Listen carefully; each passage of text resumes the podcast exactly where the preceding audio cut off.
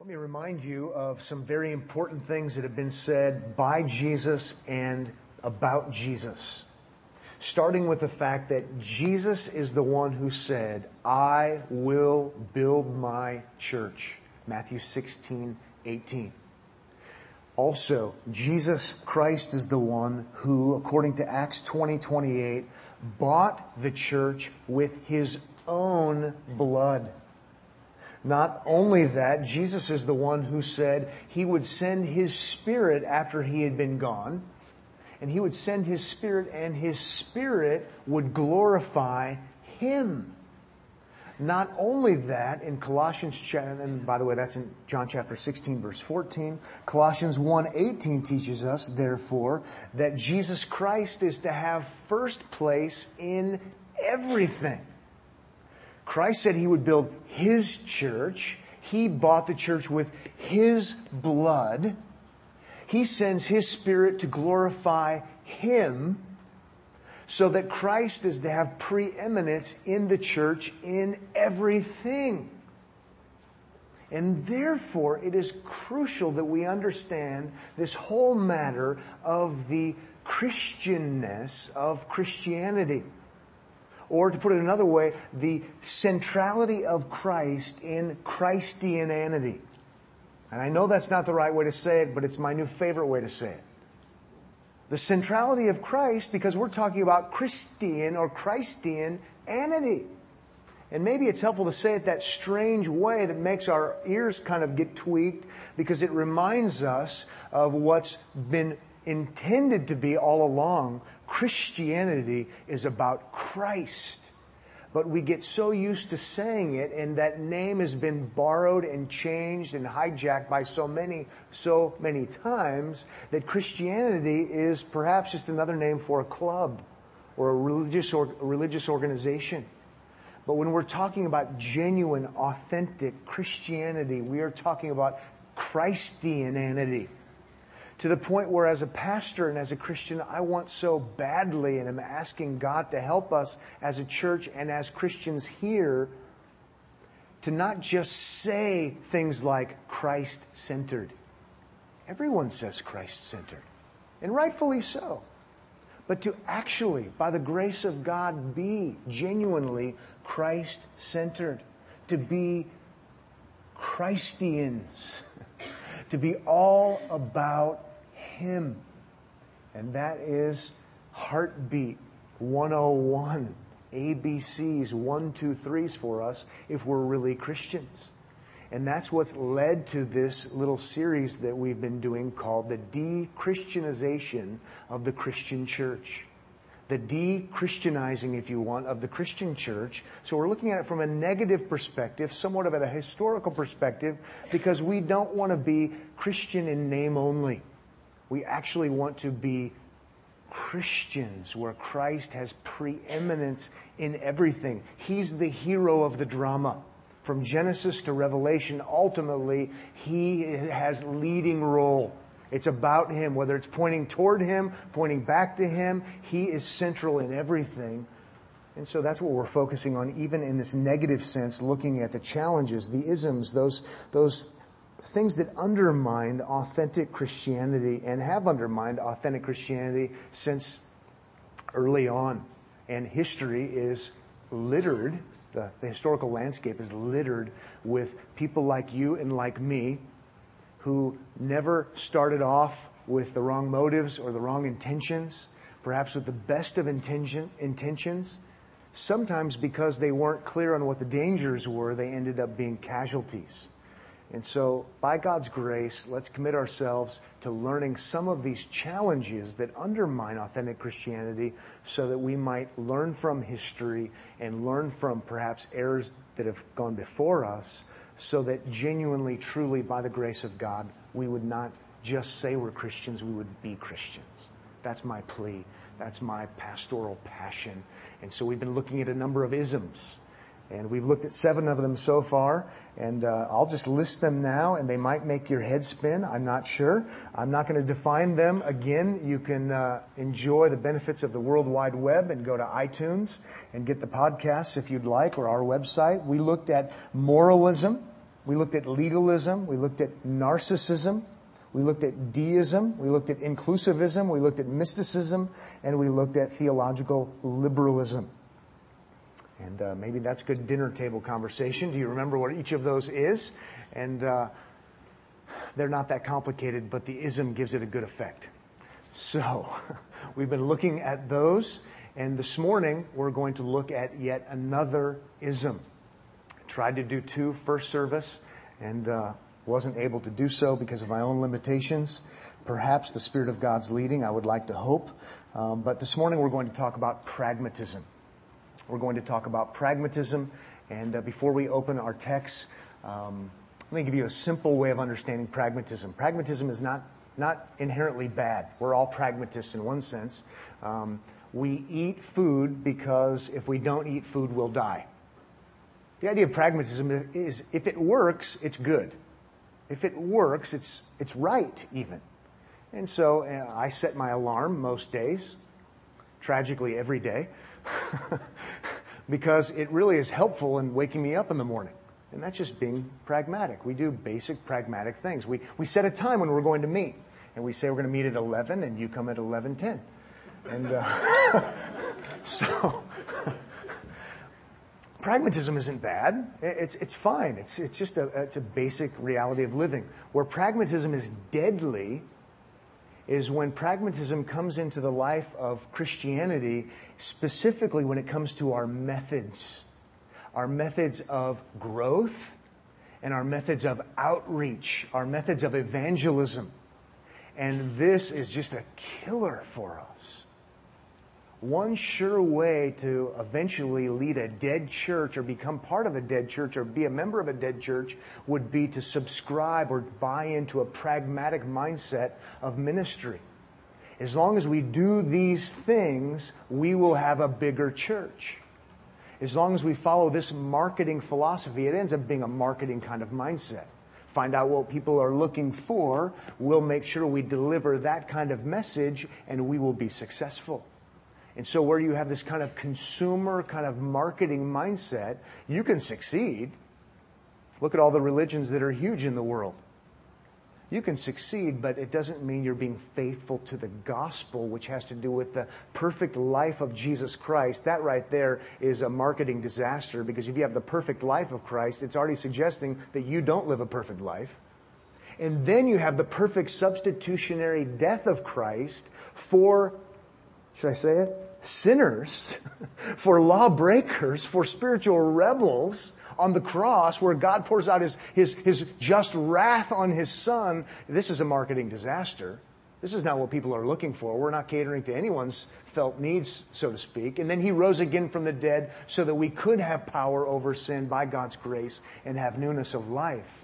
That's the Christian gospel. You can read about it in 1 Corinthians chapter 15. You can read about it in Romans. You can read about it in Colossians, Galatians, all over the place. But Christianity is essentially about Christ and His gospel, and it's not about finding out what others are looking for so that we can give it to them. It's not a numbers driven kind of thing. Having said all of that, please remember that numbers aren't necessarily bad. And sometimes in the Bible, numbers are meant to be exceptional and we go, wow. For example, let's go to Acts chapter 2. We're just going to look at some different passages that relate to this issue of pragmatism so we might think it through, not so that we can know more, but we're, we're making decisions, uh, Omaha Bible Church, every day, every week, about being Christian or not being Christian, subscribing to something else or being faithful to Christ. And we need to think through this issue. So we'll look at a number of passages, and it should help us to be faithful to the gospel and to gospel outreach. But if it's numbers driven first and foremost, it's just inevitable that what we're going to have to do is trim the message. You know, people don't want to be told that they're an offense to God. I mean, I don't even say it that way without some kind of qualifier, some kind of explanation. That's not how I start the conversation, but it's true. Uh, people don't want to know that, that what Romans 5 says, that they're the enemy of God apart from being reconciled to God through faith in Christ. That's not a feel good message that, that you're a good person. It's not what we're looking for. And so the gospel, as we will see even in the Bible, it talks about this, is, is, is offensive. because it tells you you can't do it. That's why you need someone who can do it. But if we start with the mindset of how can we get a crowd, we have to trim the edges off that edgy message called the gospel. But numbers are sometimes important. For example, in Acts chapter 2, verse 41, it says, So those who received his word were baptized, and there were added that day about 3,000 souls. And based upon the numbers in the book of Acts, I think that's meant to, to be flashing. For us to go, wow, 3,000 people. That's a lot of people. 3,000 people were baptized. 3,000 people were converted to Christ. That was a good day. you know, 3,000 more added to if I had a thousand tongues to sing.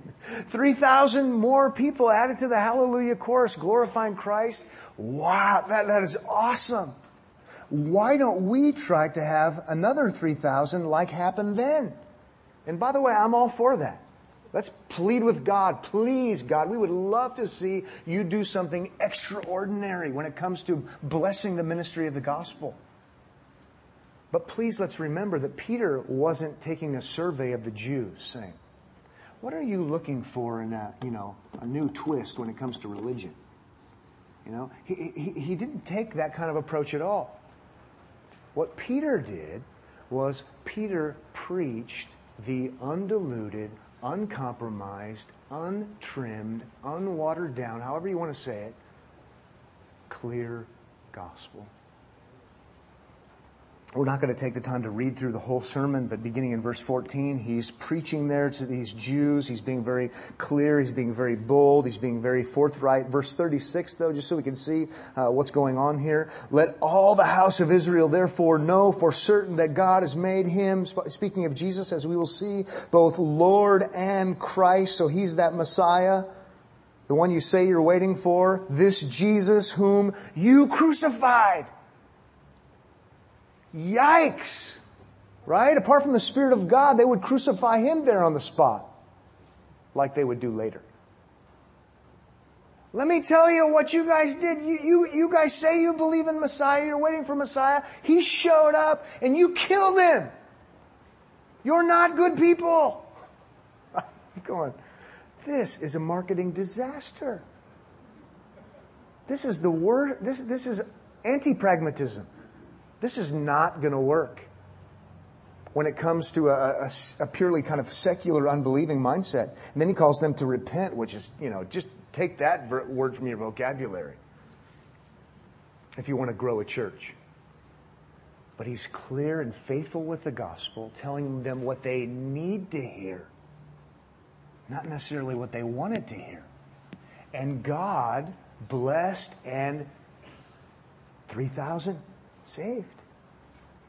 But Peter didn't start with, I'm going to try to reach this number and how do I get there? Faithfully proclaiming, and then God sees fit on this occasion to do something extraordinary. But in the end, God is going to get the glory for this. This is what God did. God did an extraordinary act. Perhaps we should turn to something else Peter said to kind of drive this home. If you turn to 1 Peter toward a little bit toward the end of your Bible, he, he talks about this, this business of, of knowing that, that Christ is offensive to some. He's not offensive to everyone, but he is offensive to some. And then we'll look at 1 Corinthians and talk about this as well. This is fundamental for us as a church as we think through outreach, as we think through evangelism, as we think growth. How does this happen? I mean, I, I want more people to be saved, don't you? I, I hope you do by God's grace, I'm so thankful to have more opportunities than I've ever had in my life to open my mouth and talk about Christ. I'm just thrilled about it. I, I, I, want the church to grow in that sense, and, and, and, and I would love to see three people get three, three, three. I'd love to see three people get saved for preaching. But this is part of what we, we, we long for, right? We want people to experience the, the great salvation that we've experienced and for them to know what it means to be forgiven, to be reconciled to God. But Peter here understands something that's true about Christ, and it's that there is an offense involved. In verse 6, it says, For it stands in Scripture, this is chapter 2, sorry, 1 Peter chapter 2, verse 6.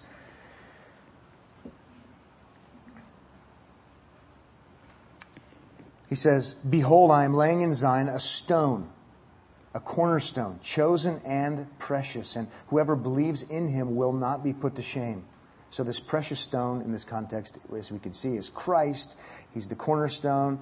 He's precious. And if you believe in him, you'll not be put to shame. Another way of saying be saved. Verse 7 So the honor is for you who believe, but for those who do not believe, he goes on to say, the stone that the builders rejected has become the cornerstone. And then notice verse 8 for our purposes a stone of stumbling and a rock of offense.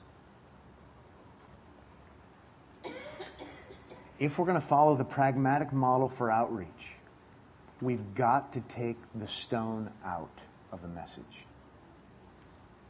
Because people stumble over the stone. You know, I'd be fine with this religion thing and this Christianity thing, and I think it sounds like a pretty good idea. You all seem like pretty nice people. There's some weird people, but for the most part, if it just wasn't for this Jesus, who I have to depend upon completely, entirely, solely for righteousness, for perfection, or God won't accept me because He is righteous and He has righteous standards. You know, I'm good with it. Apart from that, I'm in.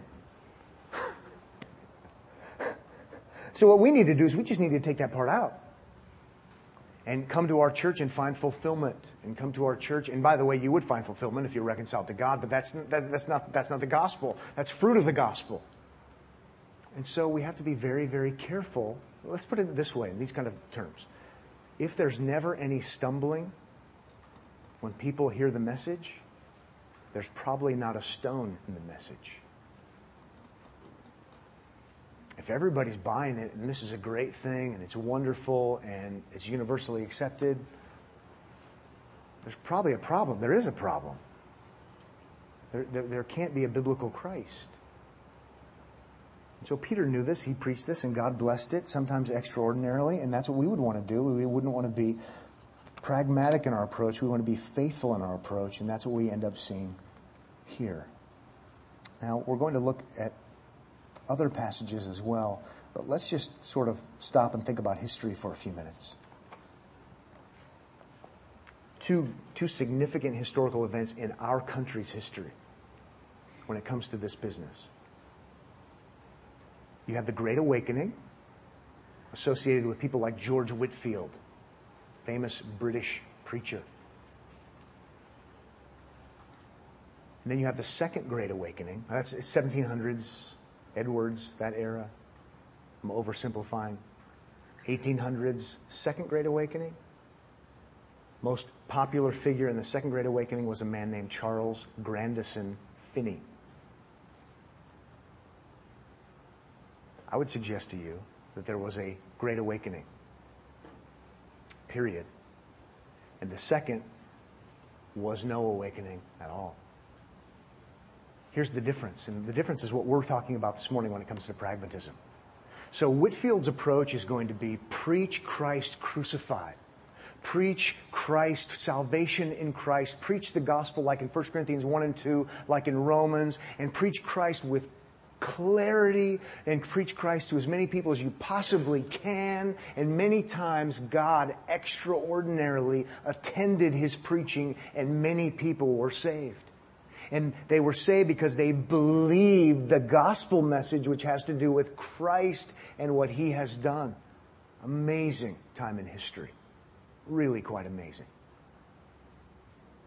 Second Great Awakening, which was no awakening at all, really liked to talk about and, and consider those great numbers of people.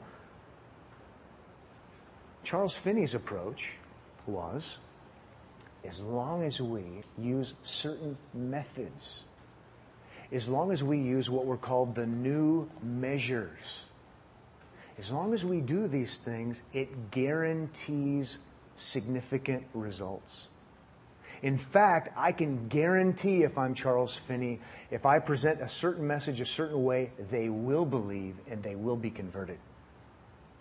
There's a huge difference from biblical Christianity and what happened in the First Great Awakening, sovereign work of the Spirit, not through methods other than the preaching of the gospel, and God saw fit to bless extraordinarily. Second Great Awakening, Charles Finney was a salesman, and he was good. Charles Finney is the one that we would attribute with being the inventor of the altar call.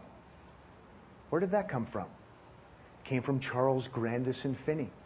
And that was one of his measures. If he could create an emotional environment with music and all the different sorts of, of things going on, and he was this big charismatic personality, and eventually you could have people come forward, and that was part of it, part of what would secure them being converted. But you had to follow these certain measures. He had what was called the anxious bench, where he would have come, people come and sit in the front where they could do more emotionalism and more of these things. And before you know it, they would be converted because he followed the right recipe. I want to quote Charles Grandison Finney with the utmost appreciation and affection. On this one quotation, I couldn't agree with him more. At the end of his ministry, he said, The great majority of my converts are a disgrace to the Christian religion. Amen, Charles Grandison Finney. And by the way, the wake of what happened, what came behind Finney, is referred to sometimes in history as the burned over district. Where he went, people were not open to listening to the gospel anymore. Been there, done that, didn't work. Because they heard Christianity. The fact is, they didn't hear Christianity but they were all the more less likely to ever listen to the gospel again because of been there, done that. Sort of reminds me of what Jesus said when he talked about the Pharisees who would get people to become religious devotees and committed. And he said, actually, you'll travel to great lengths to make a convert, but you actually make them twice the sons of hell. Because they've had their problem solved, but they don't actually need to be saved anymore. Well, I sound pretty harsh, I guess. Um, oh, by the way, Charles Grandison Finney denied the substitutionary death of Jesus. Charles Grandison Finney was a heretic. Charles Grandison Finney is the hero, whether said or unsaid, of countless pastors who are alive and doing ministry today. Sometimes they'll admit it in their writings, and sometimes they won't. But where you see techniques applied that guarantee numerical results, you see devotion to Charles Grandison Finney. He was opposed in his day, but he was the big shot in his day because you wanted to sign up for his organization because he knew how to draw a crowd and to make you successful.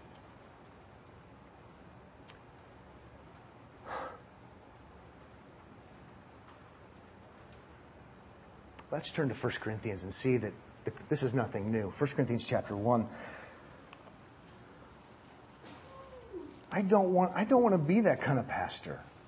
I don't want Omaha Bible Church to be that kind of church. You know what? I, I want us to turn to maybe one other passage before we go there. So if you want to find 1 Corinthians 1, let's go to John chapter 6. Matthew, Mark, Luke, John.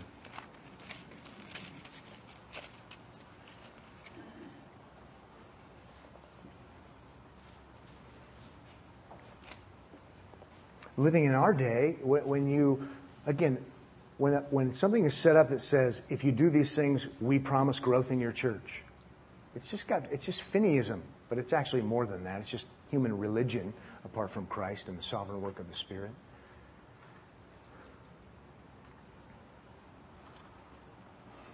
George Barna, who's fallen out of evangelical popularity a little bit, but he was pretty popular. Um, so much so that I know large churches in this city have hired him in the past to teach them how to grow. George Barna said that Jesus was a marketing expert. Hmm. Sounds good. We should hire Jesus to grow our church. But we can't hire Jesus because he's not here And uh, so we'll hire George Barna because George Barna obviously knows how Jesus is a marketing expert. And if we just follow what he says, then we'll grow a certain number of people by a certain time. And, and we're in. And we're all Finneys. Well, let's just see what, how good a marketing expert Jesus was. Um, John chapter 6.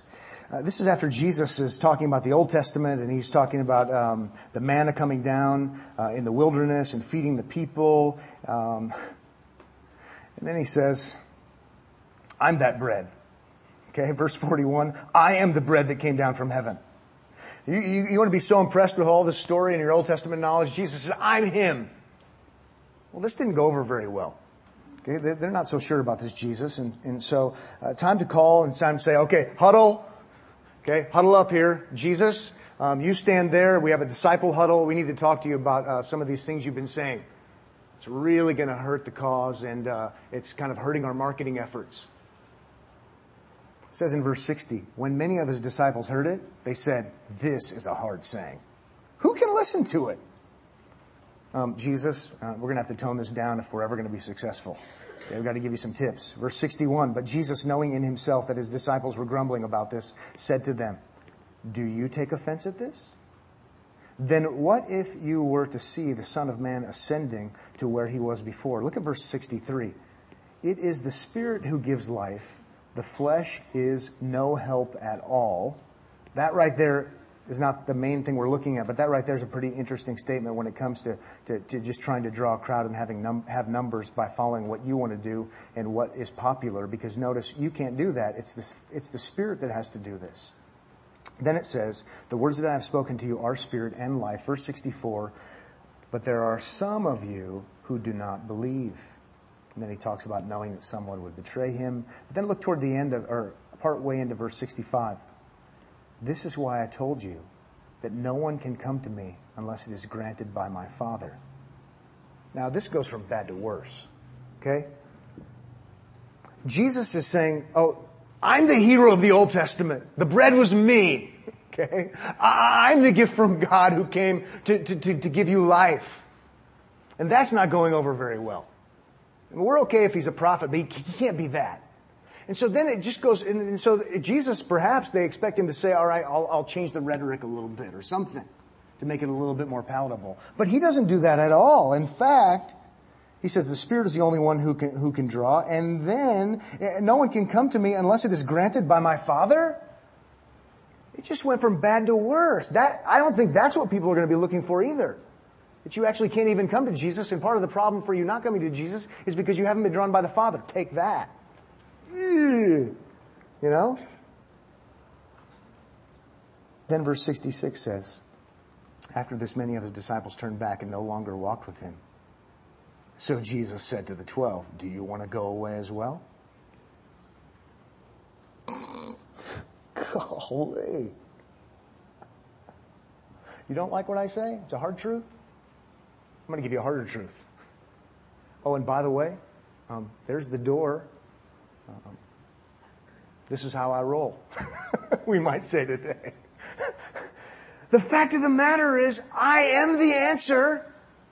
And, and, and you guys are, are, are having a fit because people are not coming to me on my terms. Well, if you need me to be a little bit more blatant, the only, one anyone, the only way anyone comes to me is if they come to me if the father's initiating the relationship. So stop worrying about being popular. Stop trying to get me to change the message. It's, it's, it's insane. Jesus isn't a marketing expert. He's a marketing failure if you want to go that route. I don't think he's a failure at anything. It's all on purpose. So he's not building a church that's a pseudo church. He's doing the real thing. He's doing the real thing. I don't know about you, but I just feel the temptation all the time to trim it down, to change it, to make it a little bit more palatable because I like people to like me. And I know how to sell things. I used to be a sales rep. Praise be to Jesus, I threw the plaques away. Sales rep of the quarter, you know. How'd you like those in my office as a pastor? You know? well, you know what? If you find Barna books on my shelf anywhere other than in the cult section, I think uh, you should just read that as sales rep of the quarter. To be blunt. It's anti marketing in a lot of ways. Now, again, by God's grace, I have a bigger burning passion for evangelism than I've ever had in my life. God's given me more opportunities than ever before to share the gospel with people. And I'm really thankful, and I know that's true for some of you as well. But we still have the temptation. Oh boy, do we ever have the temptation sometimes. Not too long ago, uh, a friend from, from a past life, who my wife and I have tried to reach out to before, uh, came to me and said, You know, I, I need help. I want to start coming to church. I need help. Great. Molly and I would love to meet with you, We'd love to talk to you. And we're excited, an opportunity to, to show the love of Christ, yes, and to speak of the gospel to this person. And they basically said, okay, here are my problems. Here's what's going on in my life. And um, I, I feel really bad and I need to feel better, and I know the church can make me feel better. And I'm thinking to myself, it can make you feel better, but we have an, there's an elephant in the room, you know. We have we, first things first. And, and you got to know that I, I'm, I'm being as nice. I, I, I, wasn't like this, you know, with my veins coming out of my neck. I'm, I'm not in preaching mode. And I'm thinking, this is this is this would be so great if God saved this person but to graciously and kindly say, knowing in my mind, you know what, this would be great. Another church member, another giver. I've got a bigger church.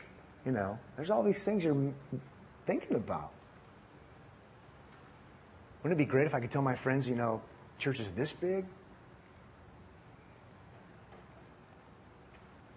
To say, in, in terms, not theologically loaded terms, basic terms that this person could understand. There really is, first things first, there's a bigger problem. And the bigger problem is your relationship with God. So let's talk about who God is. And let's talk about what He requires. And let's talk about how you don't meet the requirements, how I don't meet the requirements. Let's talk about how this great God who demands righteousness, oh, that means justice, that means perfection. You know, I'm going to explain this the best I can. And, and let's talk about how he sent his son to meet those requirements. And so that if you're, you're trusting in him, you're, you're clinging to him for his perfection. You're, you're believing in him. That's what belief means dependence, trust. You'll be reconciled to this God. And then you will feel better. But that, that, that's secondary. The main issue is there's a problem between you and God. And, uh, you know, this might sound blunt and it might sound really forthright, but the Bible describes it in such intense terms it even talks about hostility. So you get the idea. Pray for their salvation. The response is, you know what? That's not what I'm looking for. And in one sense, I'm like, rats. but in another sense, it's the right thing. Because Christ, we'll see, is the wisdom of God and the power of God, but Christ is also an offense. And when no one finds him offensive, then we need to go back to the script and stop freelancing it. What is the gospel? What are the responses to the gospel in the Bible? Everyone believing? No, Christ is great and beautiful and wonderful to some, and he's a rock of stumbling and offense to others. All right, I got to make sure the message is clear. I'm going to show love, compassion, kindness, maybe even do my best to help with physical needs. But at the end of the day, I can't change the gospel and become a pragmatist. I can't do it. Therefore, I will not join the Willow Creek Association. Therefore, I will not buy into Purpose Driven. Therefore, I will not buy Barna books. Therefore, I will not read about Finney and fall in love with him. I can't. I can't.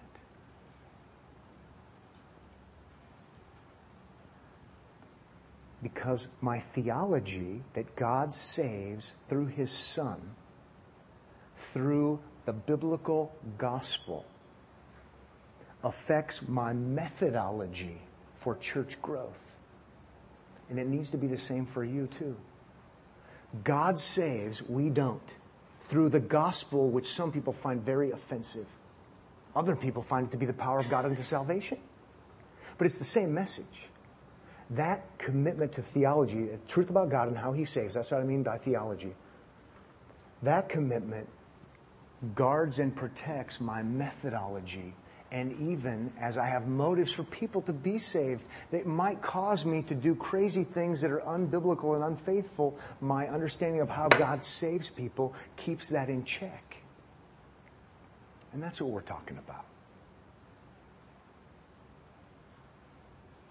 I want us to be more passionate and more committed to wanting to see people get saved, but more passionate and more committed to people being saved by the gospel and not just having a bigger crowd. I get really nervous. Turn with me to 1 Corinthians chapter 1, if you would, finally.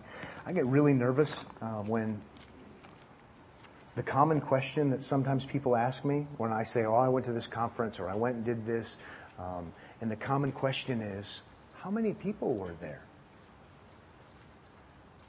Now, you know what? It's interesting to know. I took a class last week at Ligonier Academy, a doctoral class, and there were 11 other pastors in the class. Glad you asked. you know, again, number is kind of significant because that tells you, wow, it's a small class. That would be really cool to be there because there's lots of interaction. And uh, I like Mike Horton too, and uh, that would have been neat to be in that class. I'm not saying you shouldn't ask me about numbers, but sometimes you almost get the sense that, oh, so how many people were there? Translation, if there were a lot of people there, it was successful. Think about that.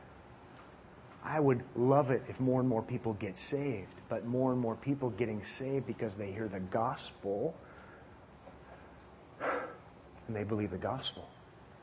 All right, 1 Corinthians is, is, an awesome passage when it comes to this, this whole matter. By now, the Corinthians, they had bought all the Barna books. Um, they were members of the Willow Creek Association. They were totally into fads. Uh, and their mindset was the Paul, stop being so forthright, stop talking about things like atonement.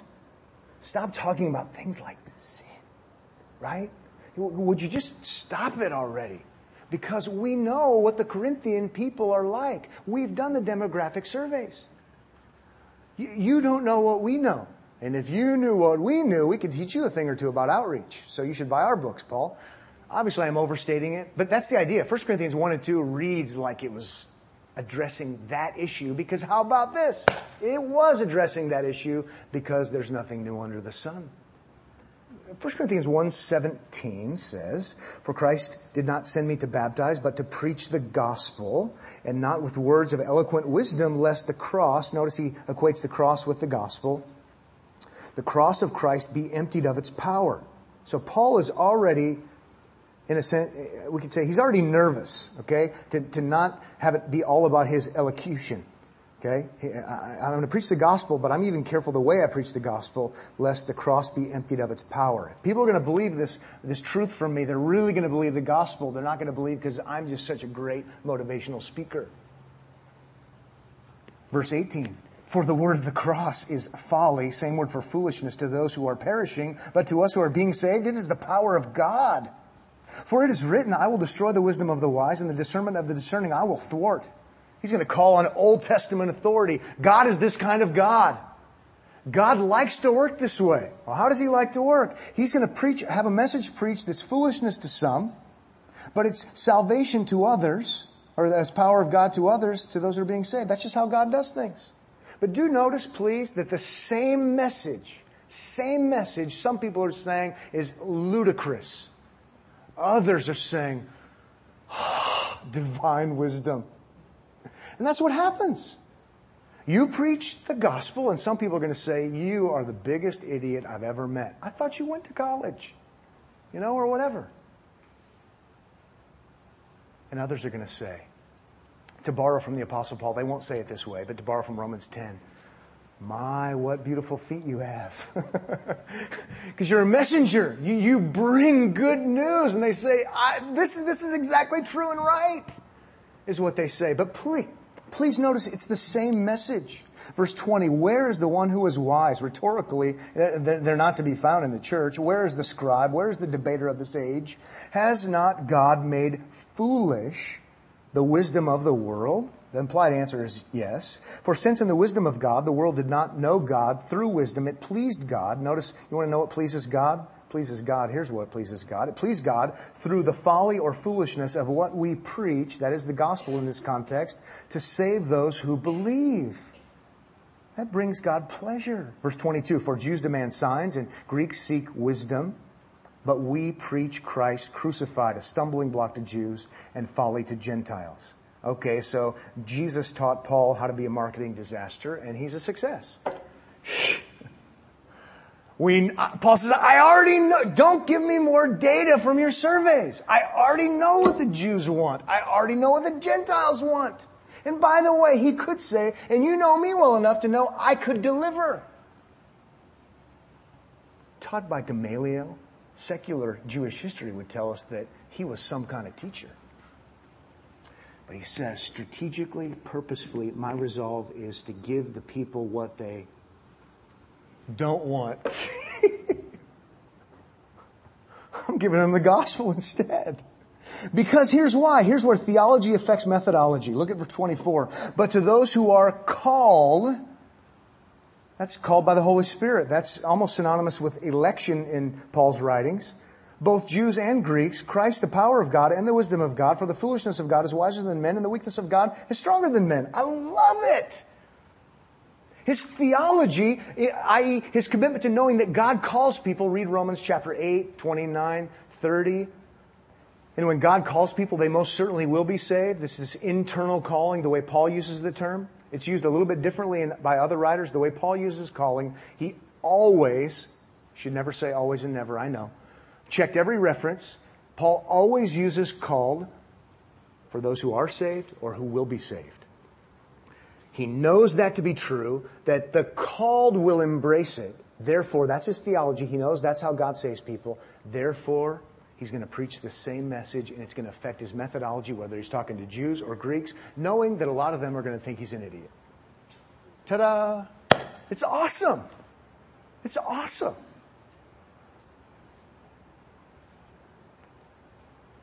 But we have this temptation to think, oh man, but if I tell them that, they're going to think I'm a fool. Yep, that's what it says. you sound like the Bible. now here's what he does. Now he's going to insult the Corinthians. so sometimes it's good to be insulted. So I'm going to insult you by reading it.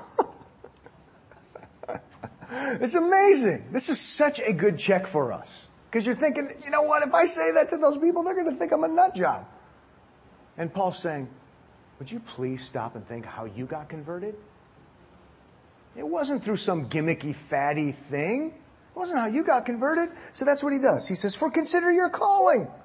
He's pointing the finger right at them. Hey, have you looked in the mirror lately?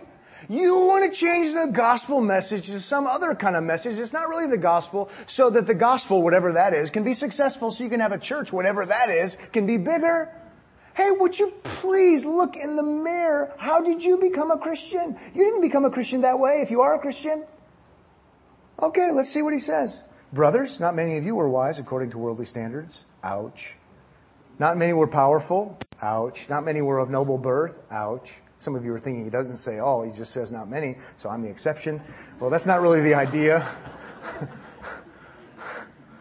He said, look, how in the world did you become a Christian? It wasn't through some savvy, stinking marketing project. Right?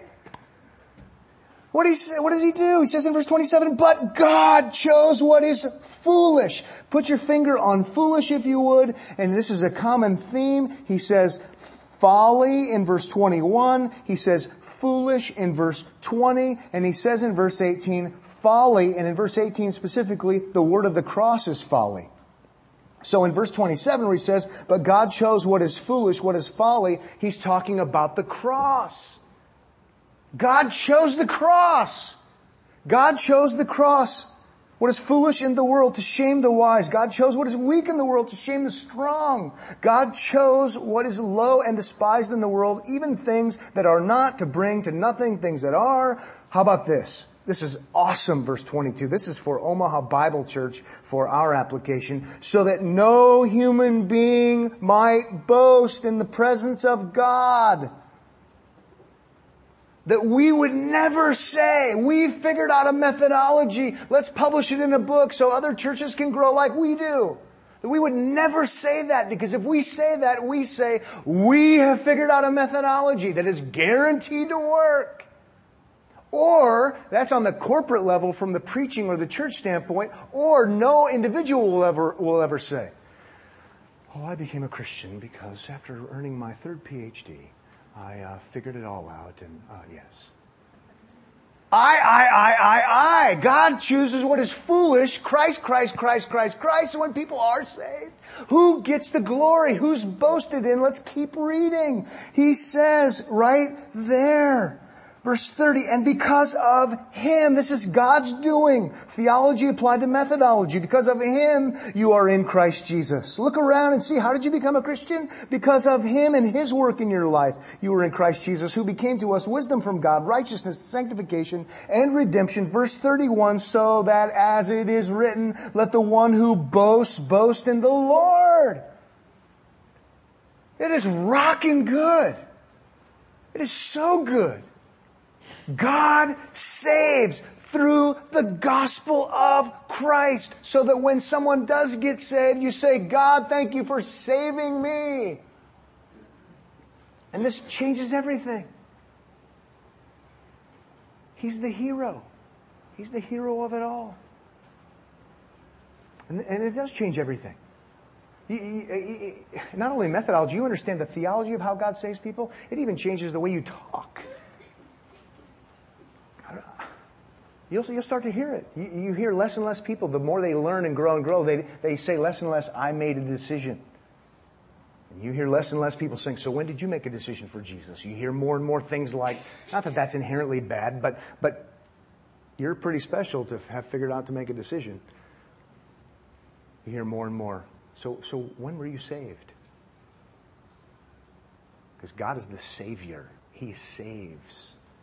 It's true, you do make a decision because you must believe, right? It's a command to believe. And if you don't believe, you're not a Christian. The more you learn, the more you grow. Ephesians 2, 8, and 9 will have you to know that even the faith is a gift from God because at the end of the day, you're going to boast in God because God did it all. As Peter, we didn't go there, but in Peter, in 1 Peter chapter 1, he talks about how God has caused us to be born again. So at the end of the day, who are we going to boast in? We're, we're going to boast in, boast in the Lord. This couldn't be more anti marketing, technique, fad, Finney-esque manipulation. Just isn't. Just remember, too, there are huge false religions in the world.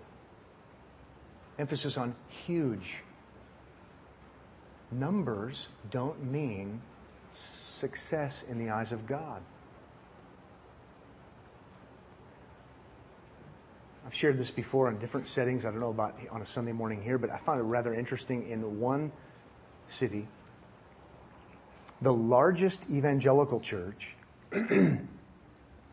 by evangelical, they would, on their doctrinal statement, would have a commitment to the gospel of salvation by grace alone, through faith alone, in Christ alone.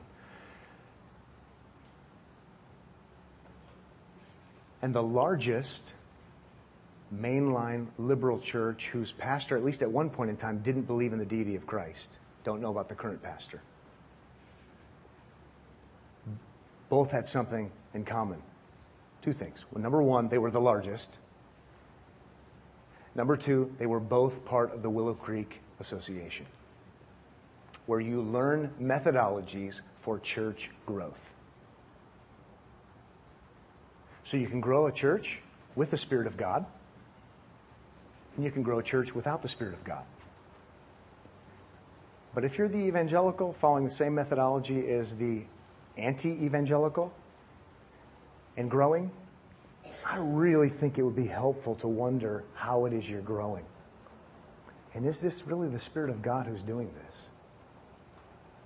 Or are we just really good at marketing like those who are actually enemies of the cross? Just because we're growing doesn't mean we're succeeding. But gospel, gospel, gospel, clear, straightforward, with love and compassion, gospel, clear, clear gospel, and there's growth. Who do we boast in? We do boast. We say, God, this is amazing. This is awesome. Thank you. More, please. Give us more opportunities. Give us more privileges. For another day, we could do a, a study. we won't do it now. Between, in the Bible, the general call that we offer to people, calling people to believe in Jesus, and the special call, sometimes theologian, theologians call it the effectual call, the effective call, the call of the Holy Spirit that is internal. And you can see both of them in Scripture. We've been called to call people to repentance, call people to faith in Christ. Acts 17, all men everywhere. Great Commission, right? All nations. We give the general call to everyone. Holy Spirit, effectual call to those God, Ephesians 1, has chosen before the foundation of the world. And the Holy Spirit uses the general call in drawing people to salvation. Where we get into huge trouble is where we start losing the distinction between the two and we start confusing them or intermingling them, and then we look like Charles Finney or someone like that. Well, in one sense, this would be a downer of a message. In another sense, this isn't a downer of a message at all. We know what we're called to do preach Christ to everyone. It's wonderful and it's magnificent and it's great when people get saved and we boast in Christ and they boast in Christ because Christ did it. So it's wonderful. We just need to make sure that we're not overstepping our bounds and confusing our roles with what God's role is in all of this. God finds pleasure. I love that. It pleased God. God finds pleasure to use the foolishness of preaching the gospel to bring people to salvation. It's awesome. He doesn't guarantee us more numbers, a bigger church, anything like that. But when people are converted, we say, God has done a great thing here. God has done a great thing here. Well, in light of the isms, let's end on 2 Timothy chapter 2. in light of the isms, let's end today, and we are going to celebrate the Lord's Supper today. as the ultimate conclusion to all of this, a great lead in before we eat and drink bread and wine, as Jesus said, is a related passage, and it's 2 Timothy chapter 2. As a pastor, and, and even just as a Christian, this has become nearest and dearest to my heart in more recent days. and perhaps in your life as well. We talked about this not that many weeks ago when we looked at this passage. Timothy is obviously struggling. Timothy is, you know, maybe we put it in today's terms, he's thinking about paying the subscription to the association. He's thinking about buying the wrong books, maybe. He's at least struggling with encouragement in ministry, persecution. Things aren't going the way, uh, the way perhaps he would want them to go. And Paul calls him with love and affection and strength to be faithful. And he captures it so well in 2 Timothy chapter 2, verse 8, in those, those opening three words, summarizing the whole thing. 2 Timothy 2 8, remember Jesus Christ. Risen from the dead, the offspring of David, as preached in my gospel. Remember Jesus Christ. Christ the Christianity. Remember Jesus Christ remember Jesus Christ. In the Lord's Supper, we not only have these words, Jesus, in his infinite wisdom, gives us bread and wine to be used. For what purpose? Do this in remembrance of me. It is about me, Jesus says. and do this and keep doing this until I come again. So you need to do what Timothy needed to do. Keep remembering my perfect gospel, my perfect atonement. And so, how fitting it is for us as we tend to drift, history shows us, toward isms in the name of Christ still. How fitting it is that God gave us this great gift called the supper. Eat and drink in remembrance of me. Let's pray. Father, thank you for time together. Thank you for, um, in your perfect sovereignty, calling us to be here that we're here gathered in the name of your great Son, uh, with eyes wide open, knowing that it would be so easy for us to, to be Christian in name only. Please, by your grace and according to your Spirit, help us to remember Jesus Christ, risen from the dead, descendant of David, that he is the fulfillment of all of those promises made about him, that he is the greater David, that he is the one who would not sin as David did and He is the one who would perfectly be our righteousness. And Lord, now as we eat and as we drink, may this be a time of remembering Jesus Christ, all that He has done for us who have believed in Him. In Jesus' name.